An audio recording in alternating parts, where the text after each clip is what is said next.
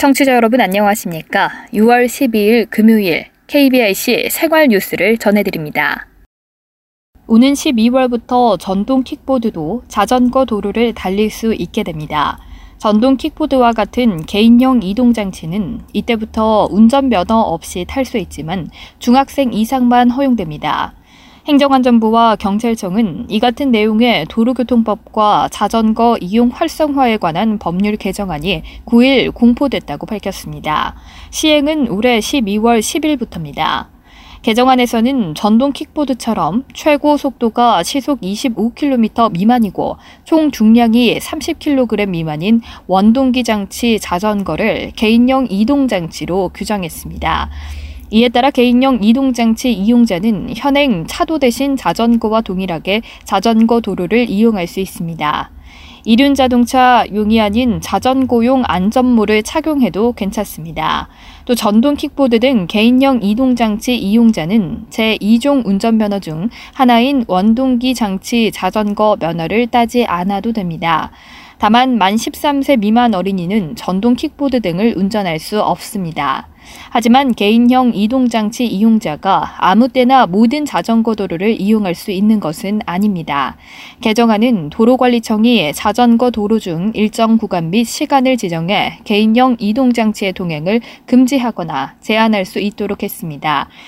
행정안전부 관계자는 법 개정으로 국민들이 보다 안전하게 개인용 이동장치를 이용하고 스마트 모빌리티 산업 활성화에도 기여하길 바란다고 말했습니다.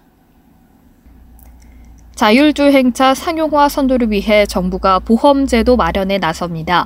국토교통부는 8일 자율차 보험제도 구축을 위한 자동차 손해배상 보장법 시행령 시행규칙 개정안을 입법 예고한다고 밝혔습니다.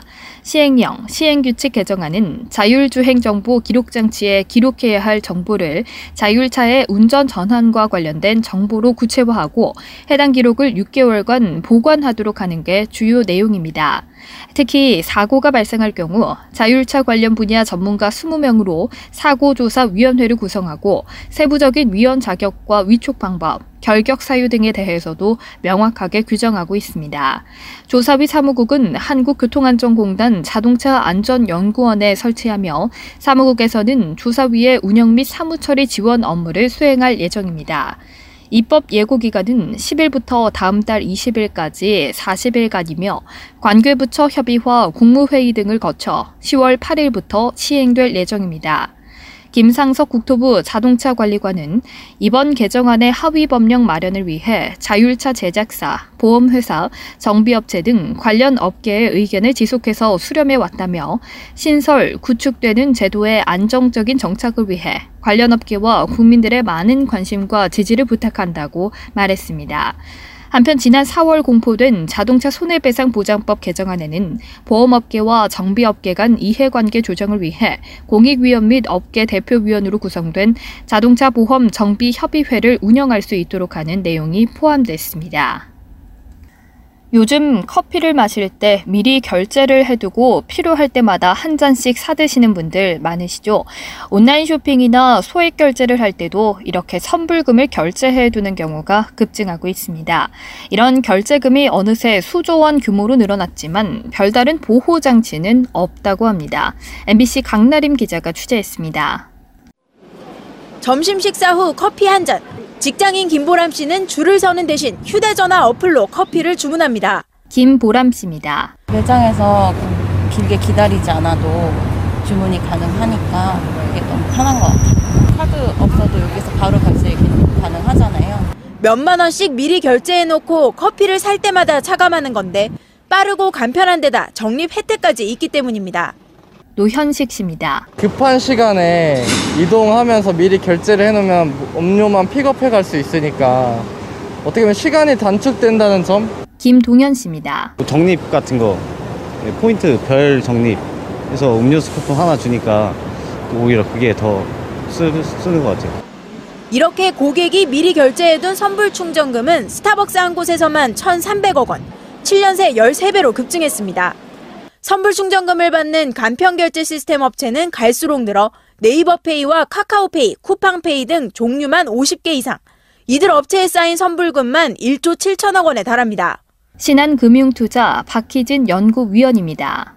고객의 충성도를 높이는 일환으로서 저희가 사용되지 않나. 이 고객들이 계속 늘어날 경우에 현금 보유량도 늘어나게 되고 그에 따라서 사실 이 현금으로 할 수 있는 거는 무궁무진하지 않습니까? 고객들로선 편해졌지만 불안함도 커졌습니다. 오슬기 씨입니다. 편해진 만큼 유출되면 이제 한 번에 더 큰 일이 나는 거니까 회사에서 난 모르겠다 하면 제 돈은 이제 어디에게서 보상을 받을 수 없는 거니까 무엇보다 충전한 돈을 보호할 장치가 없다는 게 가장 큰 문제입니다. 자본금이 100억 원인 업체는 선불 충전금을 500억 원까지 쌓을 수 있다는 감독 규정이 유일한데 이 돈을 어디에 어떻게 쓰든 업체 마음인데다 원금 보장 방안도 없습니다. 자본시장연구원 이효섭 연구위원입니다. 고객의 동의 없이 더 위험한 상품에 투자를 하게 되면 만에 하나 손실을 봤었을 때는 이제 고객의 손실로까지 이어질 수 있기 때문에 금융당국은 이르면 이달 안에 선불 충전금을 별도 기관에 보관시키거나 보험에 들게 하는 등의 고객 보호 장치를 내놓을 방침입니다. MBC 뉴스 강나림입니다. 세로토닌은 신경세포 간의 신호 전달에 관여하는데요. 일반인에게 행복감을 느끼게 하는 신경 전달 물질로 더 많이 알려져 있습니다. 그래서인지 세로토닌 연구는 대부분 뇌에 미치는 영향에 관한 것입니다. 그런데 이런 세로토닌이 장에 치명적 감염을 일으키는 세균의 작용을 억제한다는 연구 결과가 나왔습니다. 미국 텍사스대 사우스웨스턴 메디컬 센터의 바네사 스페란디오 미생물학 생화학 교수팀은 10일 미생물학 전문 국제학술지 세포 숙주와 미생물에 관한 논문을 발표했습니다. 연구팀은 식중독균으로 유명한 대장균 0157을 모델로 세로토닌이 미치는 영향을 실험했습니다. 실험실 접시에 배양한 0157균을 세로토닌에 노출했더니 감염에 필요한 일군의 유전자 발현이 확연히 억제됐습니다. 인간 세포 실험에서도 세로토닌에 노출된 0157균은 세포 표면에 감염 병소를 만들지 못했습니다.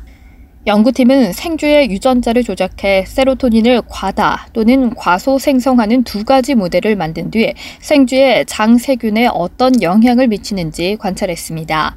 이 세균은 인간의 대장균에 해당하는 것으로 이런 목적의 동물 실험에 많이 쓰입니다.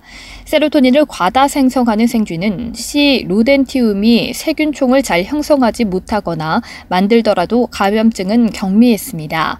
우울증 치료제 프로작의 주성분인 플루옥세틴을 투여해 세로토닌 수위를 높인 생쥐는 C 로덴티움에 노출돼도 감염증이 생기지 않았습니다. 그러나 세로토닌을 과소 생성하는 생쥐는 세균 감염증이 훨씬 더 심했고 종종 죽기도 했습니다. 연구팀은 이콜리와 C 루덴티움의 표면에서 CPX-A로 알려진 세로토닌 수용체도 찾아냈습니다. 많은 장 박테리아 종이 CPX-A 단백질을 갖고 있어 세로토닌이 장 세균에 미치는 영향도 폭넓을 것으로 연구팀은 추정합니다. 스페란디오 교수는 세균 감염, 특히 장의 감염증을 치료하는 건 매우 어려울 수 있다라면서 프로작이나 다른 같은 등급 약을 용도 변경해 쓸수 있다면 까다로운 감염증을 퇴치하는 새로운 무기가 될 것이라고 말했습니다.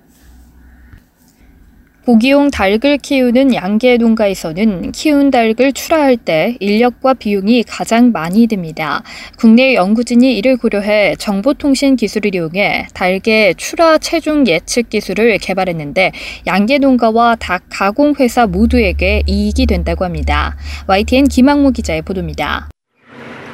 현대적인 축사를 갖추고 비교적 깨끗하고 여유롭게 닭을 키우는 양계 농장. 하지만 닭을 출하할 때가 되면 바빠집니다. 수많은 닭 가운데 수십 마리 정도를 골라 일일이 체중을 제어하기 때문입니다. 닭이 스트레스를 받기 쉽고 출하하기에 적합한 닭의 체중을 맞추기도 쉽지 않아 손실도 적지 않습니다. 경기도 화성시 장안면 독정리 최기령 씨입니다. 닭이 스트레스 많이 받고 또 인력도 많이 들고 또 닭이 스트레스 받음으로 해서 닭 성장도 지연되고 그런 폐단이 있고 그렇다고 해서 중량이 제대로 맞냐? 절대 그렇지는 않거든요. 이런 문제를 해결하기 위해 개발한 게 정보통신 기술을 활용한 출하 체중 예측 기술. 사육장 천장에 달린 카메라의 실시간 영상을 분석해 닭의 체중을 예측한 뒤 농장주에게 알려주는 시스템입니다. 양계 농장이 가공업체에 닭을 출하할 때 체중이 계약 체중보다 50g이 적거나 많으면 페널티를 받는데 실험 결과 이 오차를 20g 정도로 줄일 수 있는 것으로 나타났습니다. 또 일일이 닭의 무게를 재지 않아도 되고 닭의 스트레스를 유발하지 않아 여러모로 이익입니다. 업체 역시 닭의 규격 차이에 따른 손실을 줄일 수 있습니다. 농촌진흥청 김현수 농업연구사입니다. 실시간으로 6개 6개의 무리의 정확한 출하 체중을 이제 예측할 수 있어서 농가한테는 출하 시기에 노동력이 절감되고 또한 편의성이 제공될 것으로 사료됩니다. 농촌진흥청은 이 기술을 양계 농장에 적용하면 연간 96억 원의 경제적 효과가 있을 것으로 보고 올 하반기부터 보급하기로 했습니다. YTN 김학무입니다. 끝으로 날씨입니다. 내일은 전국이 흐리겠습니다. 일부 지역에서는 오늘 오후부터 비가 시작되겠고 내일 새벽 충청도를 시작으로 밤부터 서울을 포함한 경기도, 강원도 지역까지 비가 확대되겠습니다.